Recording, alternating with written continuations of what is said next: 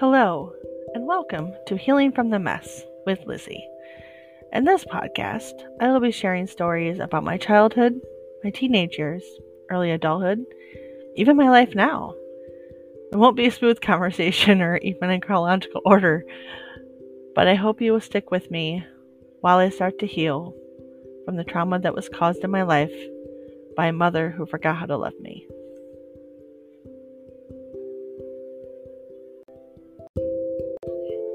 On this episode, I will be talking about one specific backhanded compliment I received from my mother.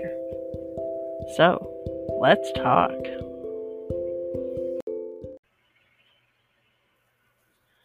When she got involved with her soon to be ex, my mother met his oldest daughter.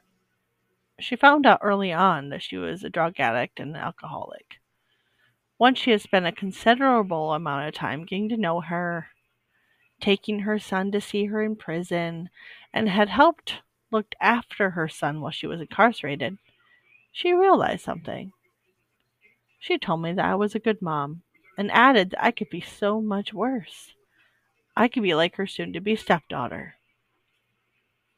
At first, I took it as a sincere compliment.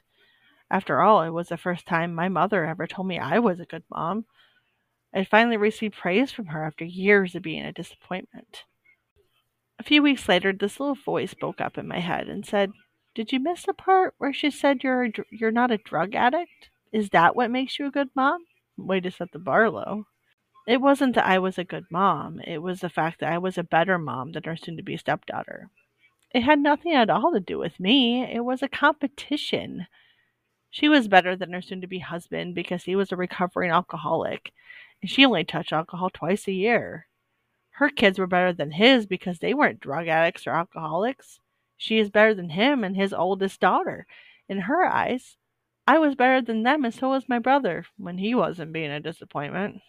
It is quite sad that she needs to feel superior and be the best. Everyone else must be below her, even her own husband, who has been in recovery for over 20 years. He still goes to meetings, goes to goes to Bible study and does whatever he can to stay on his path of recovery. Yet she is better than him? Better than them? A coward is the loudest one in the room. And that's exactly what she is. I appreciate you being here. Thank you for listening. And I hope you will join me next week for another episode of Healing from the Mess with me, Lizzie.